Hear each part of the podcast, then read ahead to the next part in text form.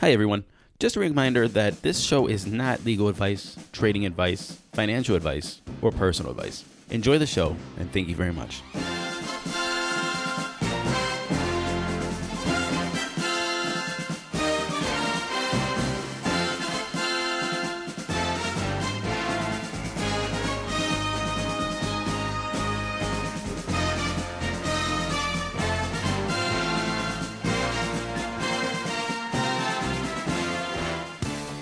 Yo, yo, welcome to Crypto 101. This is Matthew Aaron. And one of the biggest debates that are happening right now is Bitcoin scaling.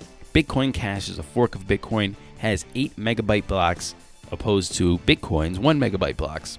Now, what does that mean? Well, we're going to find out today when we talk to Douglas Pike of Verium and Vericoin. He is the co founder and lead developer, and he is going to shed some light on this issue and tell us basically what the issues are with the scaling and some of the arguments. He's also going to tell us a little bit about what he's doing with Verium and Vericoin to solve those problems before they happen. This is part one of a two part series. The first part is about Bitcoin scaling, and the second part, we're going to talk about ideology and what cryptocurrency and blockchain is for and how it should affect the people. But before we get into the conversation, please check out crypto101podcast.com that is crypto101podcast.com. There you can find our profiles. You can send us an email, say what's up. You can click on our social media tabs and follow us on social media Twitter, Facebook, Instagram. Join our Facebook group. It is probably the best crypto group you're going to get into. No assholes, no FUD, no spam, just people sharing their opinions about cryptocurrency and blockchain. Also, on our crypto101podcast.com page, you can find our Patreon tab. And please become a patron that money helps us run the podcast. That money helps us maintain the servers, maintain our website, and we appreciate it. So here is Douglas Pike from Verium and Vericoin talking about Bitcoin scaling solutions and problems.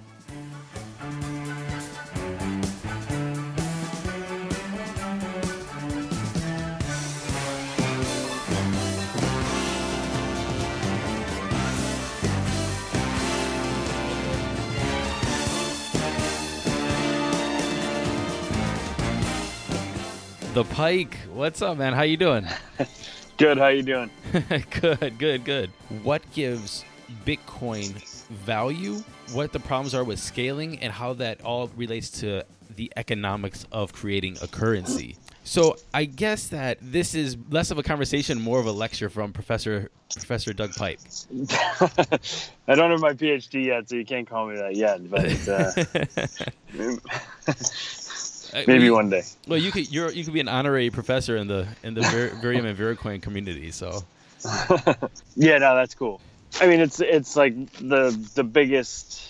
I mean, besides the price, which is obviously good right now, it's really the the other main topic of discussion, and it's and it's a very important one. So I'm gonna try. I'll also try and not just like plug Vericoin and Verium. I want to I want to try and give the the topic an objective overall perspective, focusing mainly on you know like what is being implemented what could be implemented what the pros and cons uh, of each type of technological solution to scaling etc is uh, and then we can we can go forward from there. Throw you right in the spotlight like that but professor no, Pike, fine. go for it.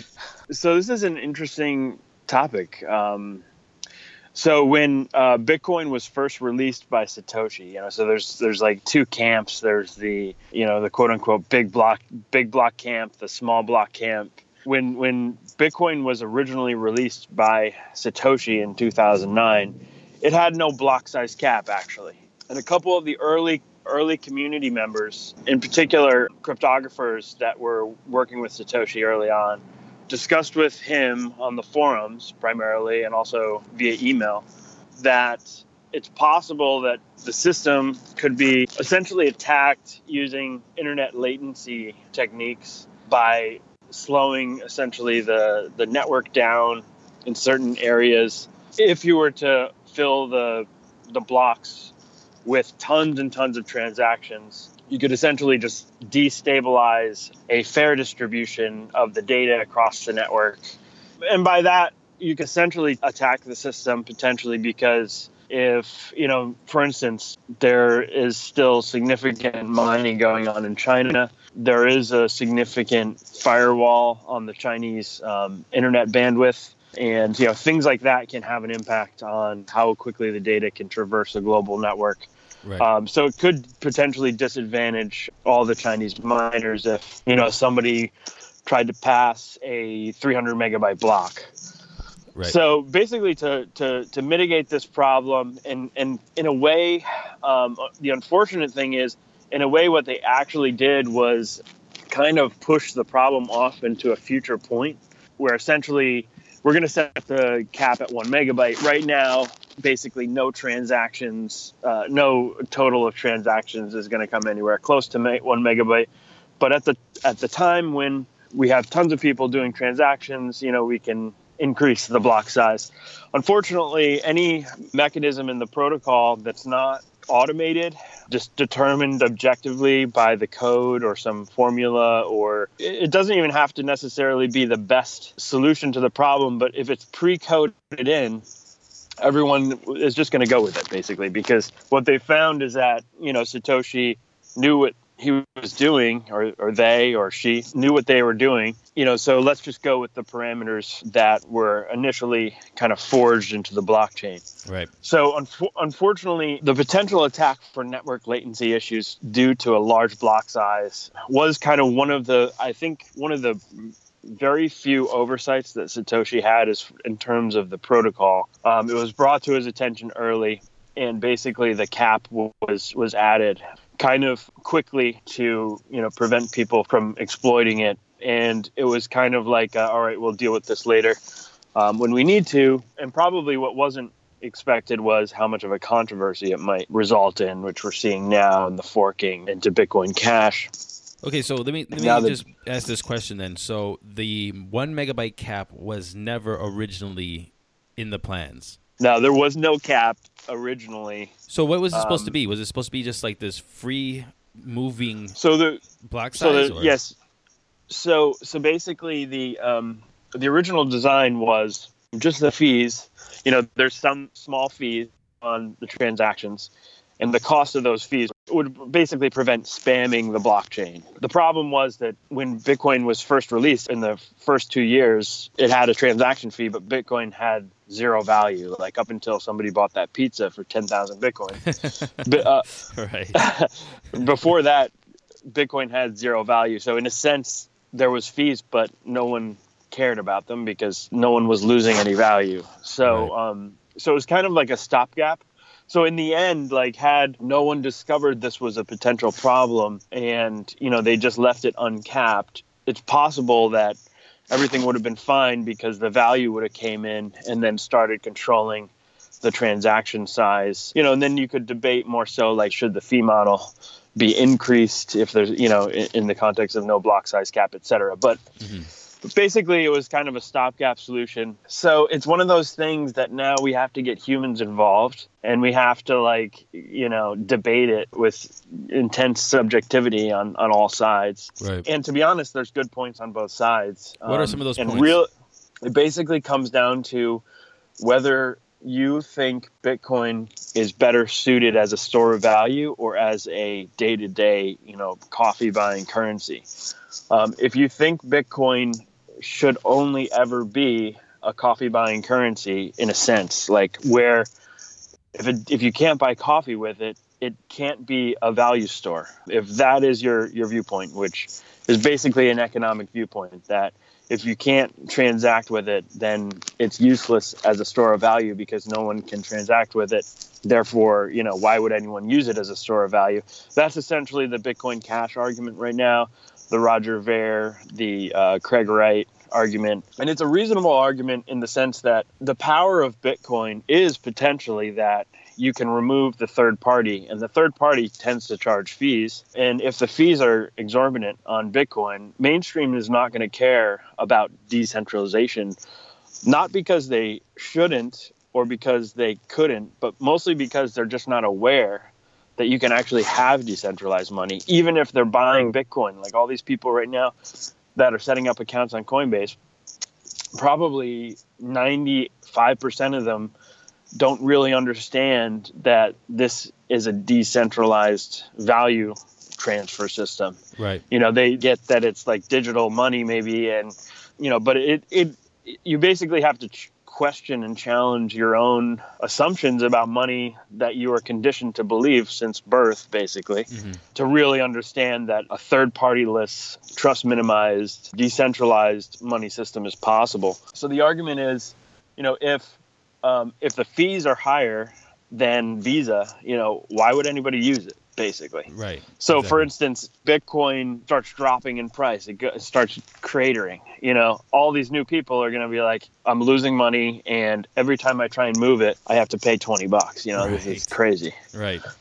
this was like a Ponzi. I got I got duped into a Ponzi scheme. You know. Right. So that's like that's like a fair argument, I would say.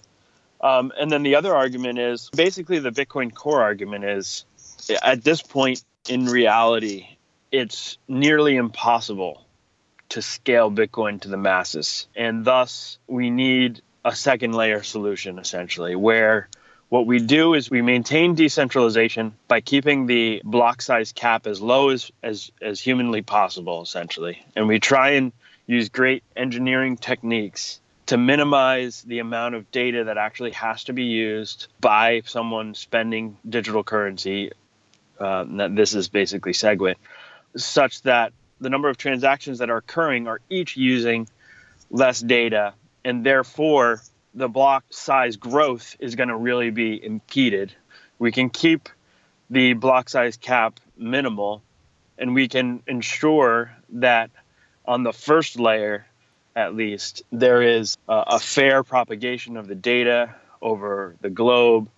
You know, people can use Raspberry Pis to confirm their own transactions. Mm-hmm. Um, you know, you don't need excessive hardware to handle the blockchain.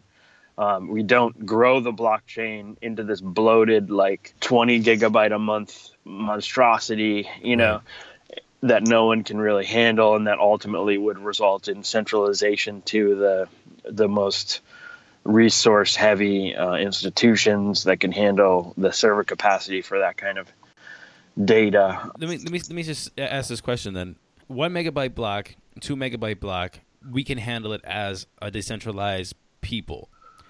What what what you're you're saying is this uh, idea to increase the block size and scale it uh, in that way, like a Bitcoin Cash to the eight megabytes, is only a temporary solution that will snowball until it's too big for the average person to handle.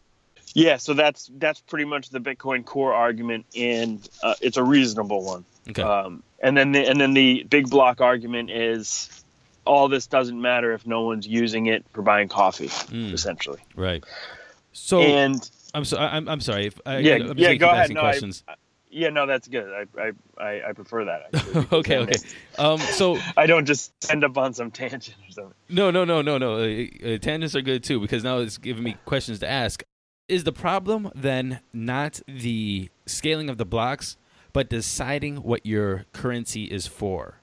That's kind of the problem deep down because basically you know now we're talking about you know in a, in a truly objective world there would be one optimal solution mm-hmm. and that optimal solution would be implemented i honestly don't know what that optimal solution might be but in a, in a truly objective world there would be an optimal solution to this problem of uh, transaction capacity on a blockchain and it would be implemented. But we're dealing with humans and humans are subjective which is has pros and cons.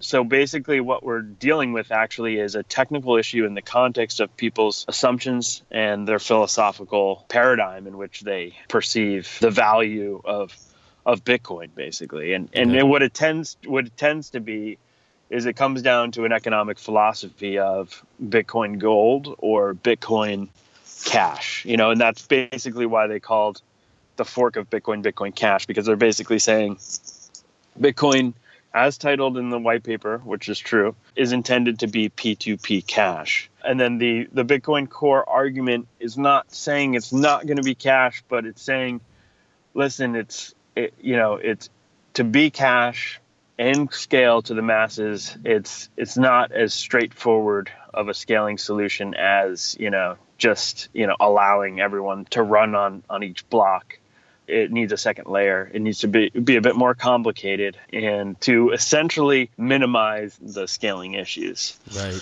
And you know, this is a really tough problem to be honest. Uh, I'll do a little Vericoin and Verium now. I mean, basically, what what you know, I, I was talking to Pat about it. The community, we're all like, we've all been following all the Just, just all, for all the. just for the listeners, who's Pat? Oh, Pat is uh, the the co-creator with me of, Vericoin and Verium. Well, we started Vericoin in, in 2014. It's a proof of stake currency, and, and, and Verium is a proof of work reserve that we created, and they're they're a paired system. And basically, we we decided that the concept of trying to be both a store of value and a currency at the same time is actually the primary flaw in our view. That if you try and build a system that is both, um, you can do it, but you basically are making compromises on both sides. Okay. You're making compromise on the on the store of value security, or you're making compromises on the P2P payment liquidity dynamic. And um, so our solution was create a digital reserve, create a digital currency, share their security, have them increase each other's transaction speed capacity, kind of get the best of both worlds. And then each protocol can dwell in its own space. One can be a conservative store of value, and one can be a, a, a cheap and fast, cheap in the sense that it's low cost transactions, low cost currency.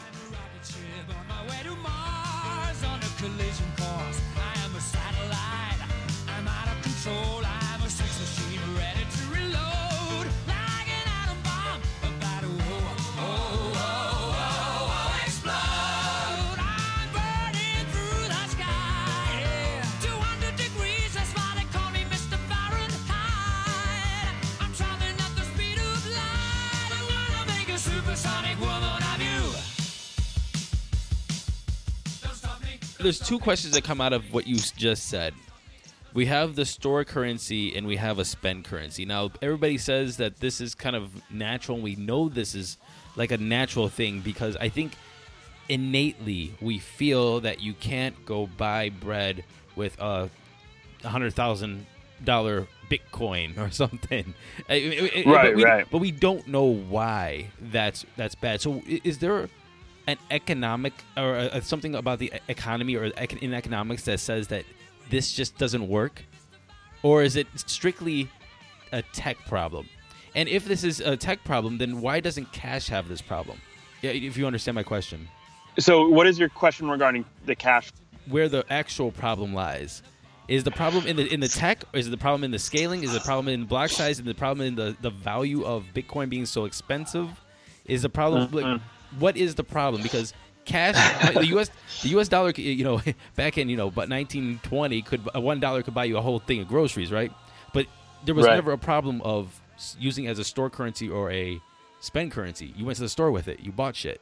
Right. So, in my view, this is largely an economic problem with multiple technical solutions. Like example, raising the block size is one technical solution. Segwit and Lightning networks or a second secondary layer that handles off-chain transactions as another solution. But largely in my view this is an economic problem. The reason fiat doesn't have this problem is partly because it's just a completely different animal. Mm-hmm. And in a way, fiat doesn't have this problem because and this is actually this brings up a, an interesting point about what bitcoin actually is and cryptocurrency in general if you think about it so the interesting and and great thing about cash like physical cash is that you're not giving someone your checking account number and they're not withdrawing funds. Like so when i go to the store and i use my debit card you know the number on that card gives people the authority to pull money out of my account. Right, and right. and that's become a problem in the context of the internet because your your number can end up on all corners of the internet and that's how fraudulent transactions get performed. And thus we depend ultimately on there being insurance on the banking system for the fraudulent transactions that do in fact take place. If in fact though we had a financial system that was much more secure, we wouldn't depend as much on federal insurance of the financial system. And the great thing about cash, physical cash, is that if I want to pay for something, you don't withdraw funds with my authorization. I either give you money out of my wallet or I don't. Um, so I'm actually taking the money out and handing it to you. Right. And a debit, debit and credit card, and even check, um, you're withdrawing from my account. And so all the merchants that you ever use could theoretically sell your credit card number to, you know, hackers, and you're kind of screwed. And you have to, you know, it's because of the insurance system. It's kind of just an inconvenience, but.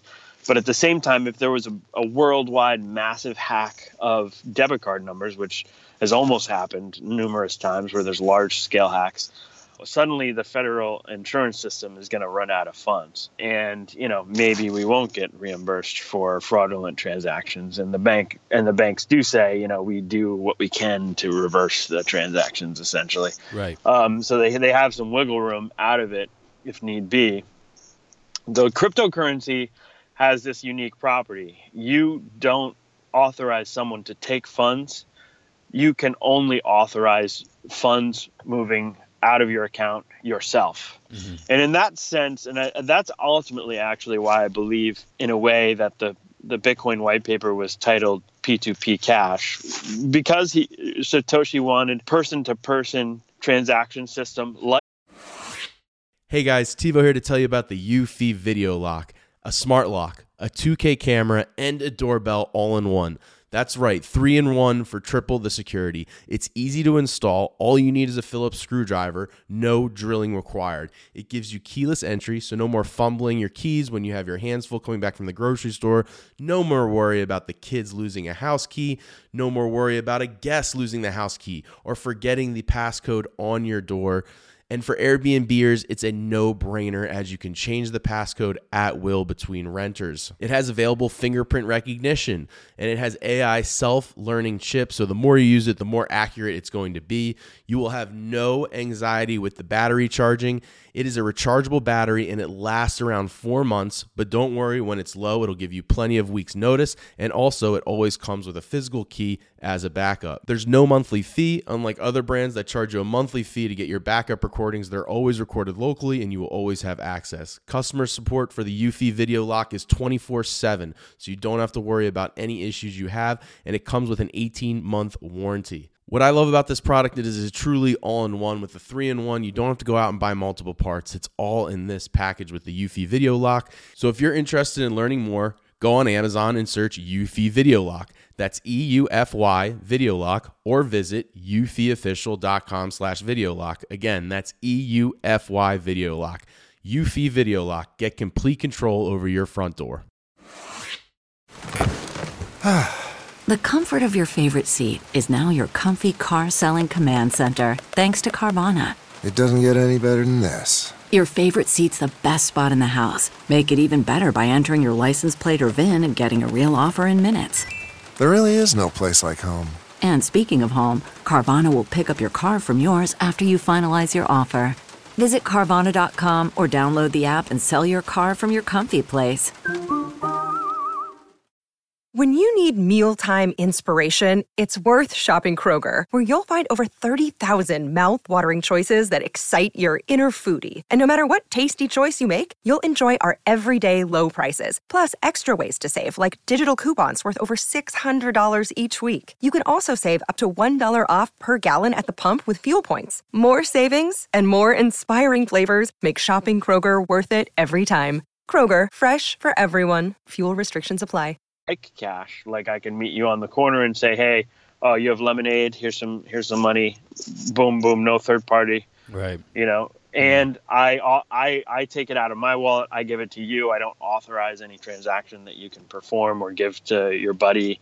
You know, give the numbers to your buddy. Right. Interesting. So this basically makes the security of you know you have to beat me up to get my money essentially and it and brings that to the internet like you, you'd actually have to mug somebody you know if they have a bitcoin wallet on their smartphone like push their thumb on it you know get Right. get access you know it's it's it's harder than like say just infiltrating like a teller machine you know with a experienced hacking you know experienced hacker and, and getting a lot of credit card numbers and getting millions of dollars in like Right. 15 minutes Right.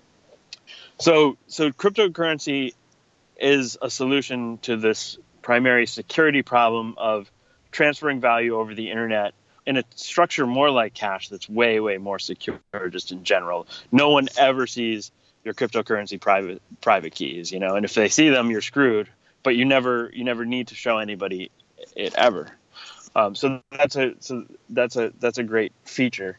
So basically what we're now talking about is so the the question is ultimately we have these security advantages to cryptocurrency for currency on the internet that is better than debit cards, better than than checking. You don't give your withdraw number to random people. You never do. Um, how how do we bring this to kind of technology to the most people possible and keep the system so that no third party can say, uh, actually, we don't like this because in the end, what we're really talking about in a third party is we're talking about humans Right. and humans are not objective. They Right. have children that they have to feed. They have bosses that are telling them they have to do a certain thing. They have employees that need certain things. They have they might have threats on their life. They might be blackmailed. They they might be making deal with politicians.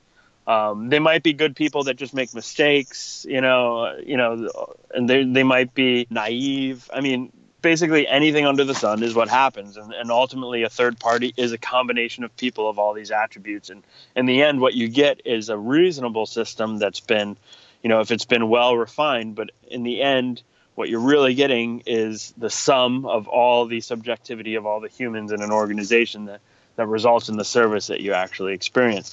So leaving out the third party is not just like a, you know oh it would be cool if you know i I could just pay you directly. That is cool but the real advantage is you don't have a subjective organization making decisions on your behalf without your knowledge or or after the fact they make you aware that they made a decision on your behalf etc it's just you know a free uh, currency system. Right. i pay you you give me service whatever it is. So the question is so basically, I believe there's multiple technical solutions to bringing mainstream capacity onto the blockchain. And in my view, it's more so an economic challenge in that, you know, like you said, is it a currency? Is it a store of value? What should it be? So here's here's where I think the, the difference may lie technically. And unfortunately, this is also an assumption. I think, to be honest, the the camp that thinks we need a second layer of off-chain transactions, which is basically Bitcoin Core, and ultimately, um, a side note, there will be a second layer of different types. You know, whether it's it's necessary or not, just because you know different companies are going to want to do different types of transaction systems that are more efficient. For instance, Right. exchanges right now exchanges right now are basically it's a, it's it's almost like it's almost like a, a, a crappy lightning network they basically have you know they have the they have the coins um, in in addresses Right. that they control Right. that's more crappy than a lightning network but but basically in exchanges they have the the coins and addresses that they control and they aren't actually moving coins on the blockchain every time there's a trade they're just changing balances associated with the username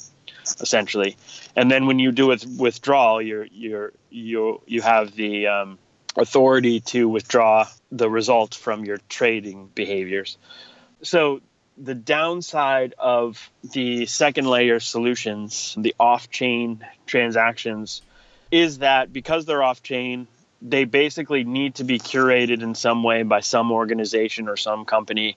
Um, somebody's got to run the Lightning Network, and the person running the Lightning Network may or may not have a decentralized infrastructure in place. Uh, they may or may not be using decentralized or trust minimized technology for their Lightning Network.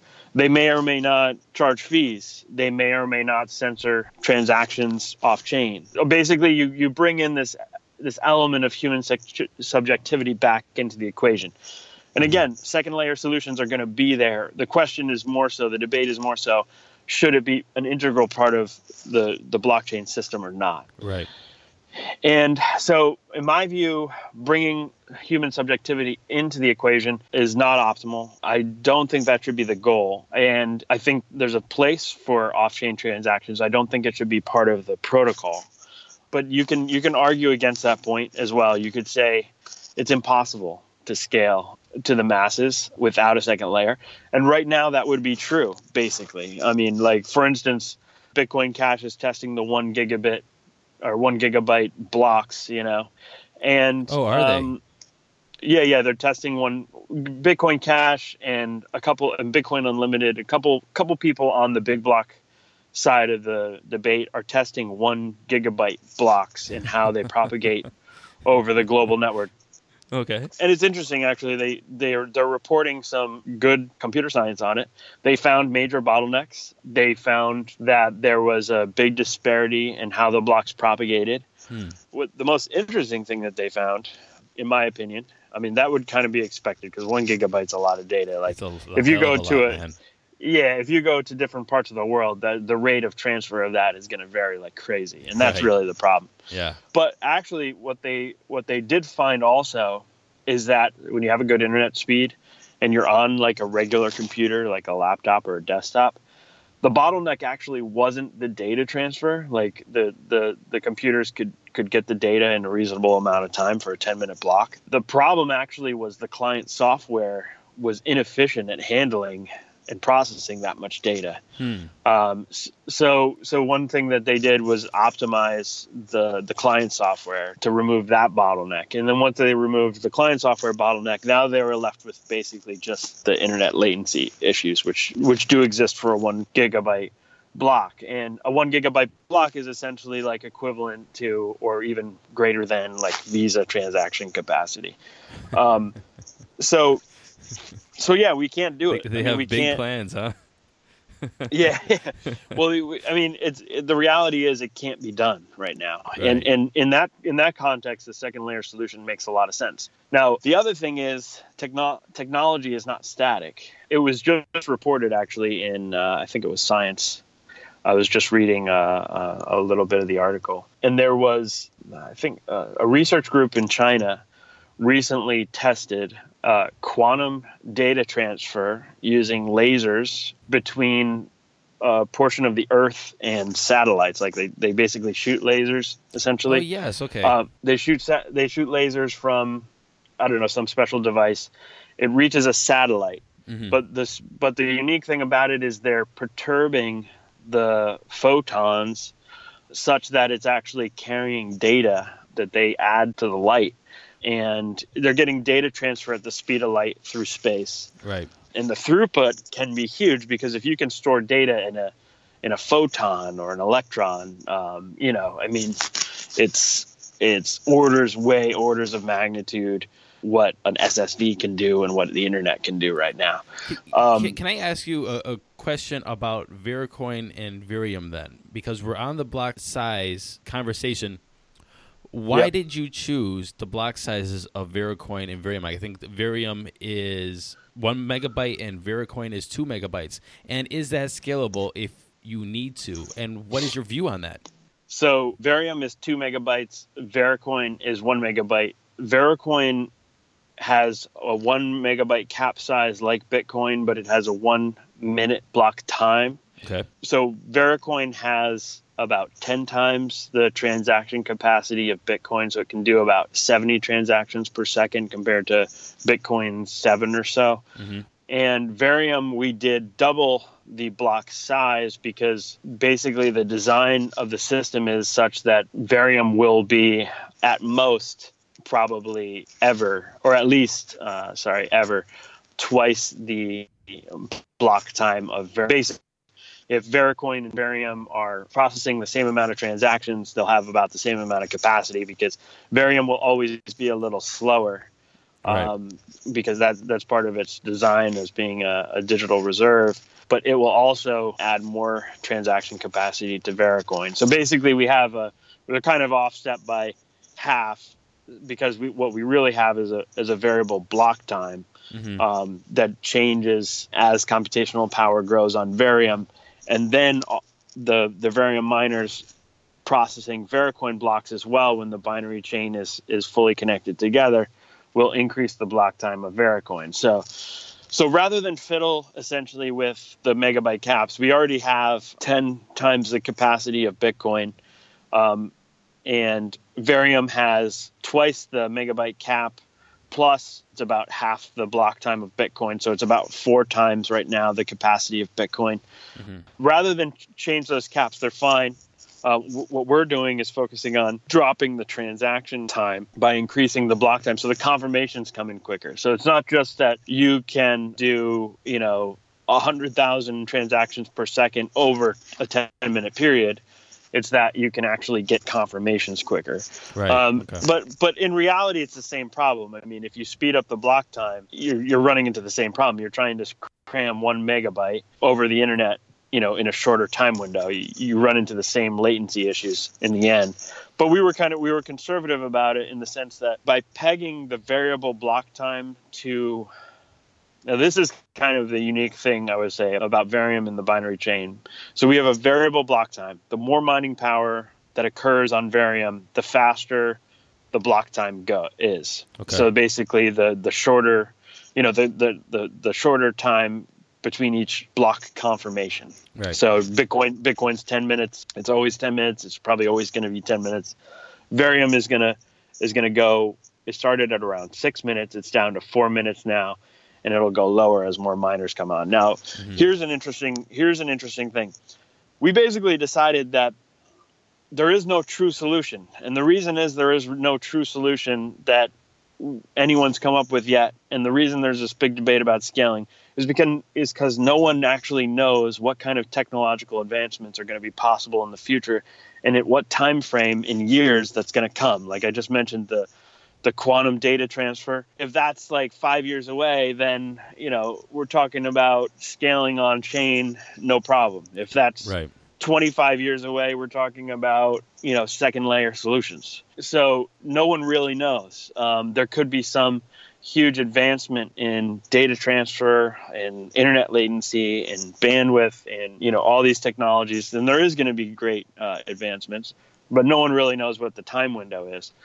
So we decided that it's a problem that can't actually be totally solved at this point because we don't really know what's coming down the, the pipeline. So what we did was we created a CPU only proof of work system.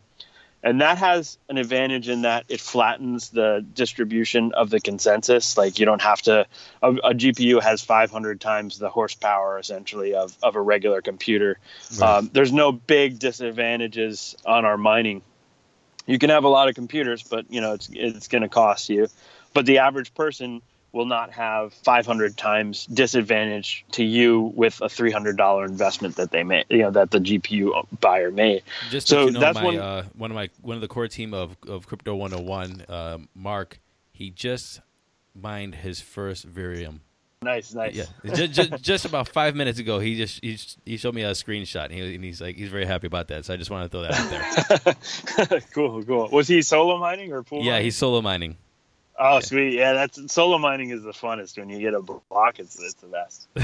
um, because you never know when it's going to come, and you know it's just like boom, it's there. Um, so there's one other element to CPU mining that I haven't really discussed, and will be in the binary chain white paper.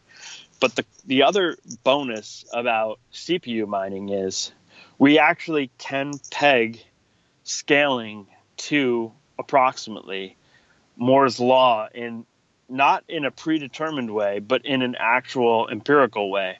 Because Verium is CPU mining only, then the average, you know, consumer grade hardware will be a factor in the block time, in addition to how many people are actually are using it. So there's more miners, but each miner has to use a computer. Right. Um, and and so we've basically what we've done is we've pegged scaling to the advancement of average computer hardware times the number of people that are using our system essentially. You know, th- Um, so in- that's interesting that you say that because that was almost my next question, and I was gonna and I was gonna actually you try to, and I don't, I don't think I was gonna use Moore's law in in, in the phrasing, but I, you brought you brought up the point of the one gig mega or one gigabyte block size Bcash is trying to uh, test right now. But then at the same time, you said that the confirmation times is going to get faster the more miners and the more people that are using Vericoin and Verium, and it's gonna. It, it- but the block size is gonna stay one megabyte. So then you Right. and then you answered that it's going to stay in relation to Moore's law.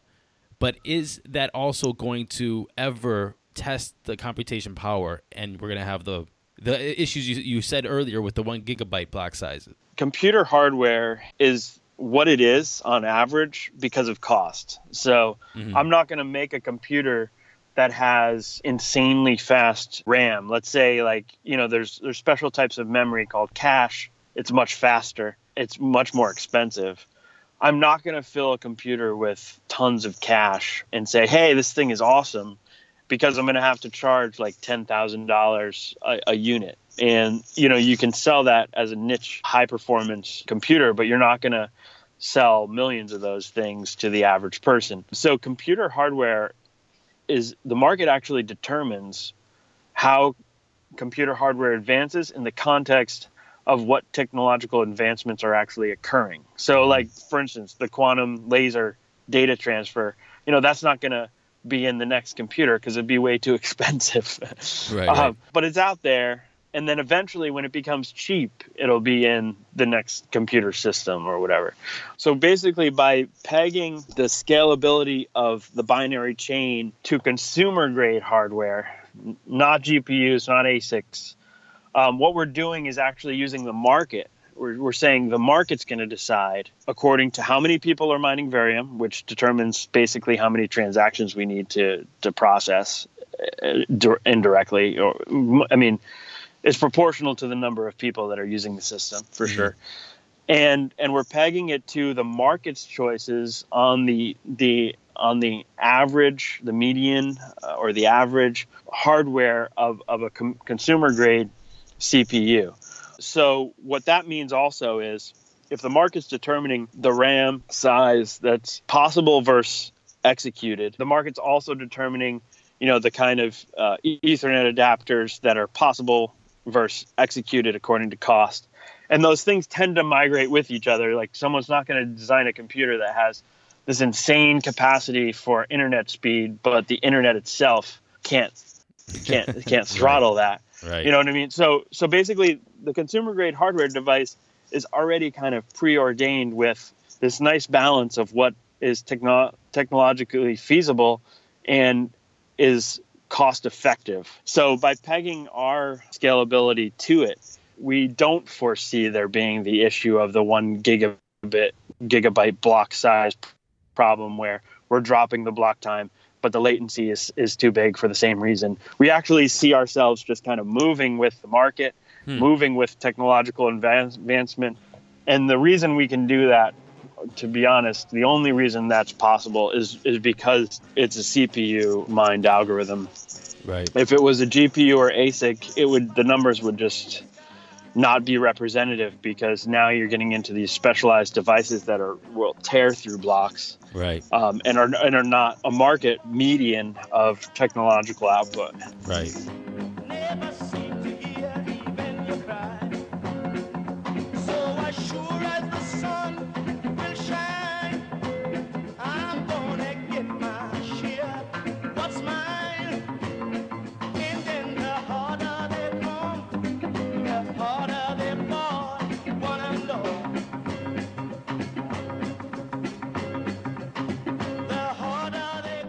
Thank you very much for listening to this episode of Crypto 101. For the music today, we did it a little bit differently.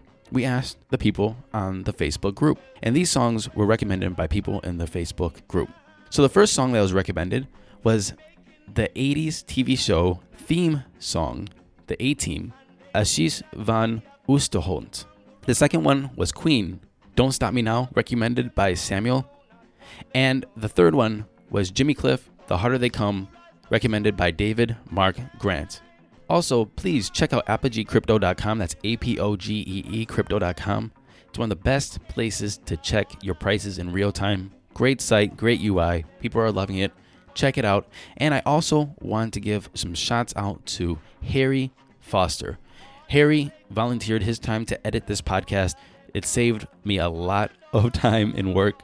So, Harry, thank you very much for this. Thank you very much for listening. This is Matthew Aaron, and we'll see you on next episode of Crypto 101.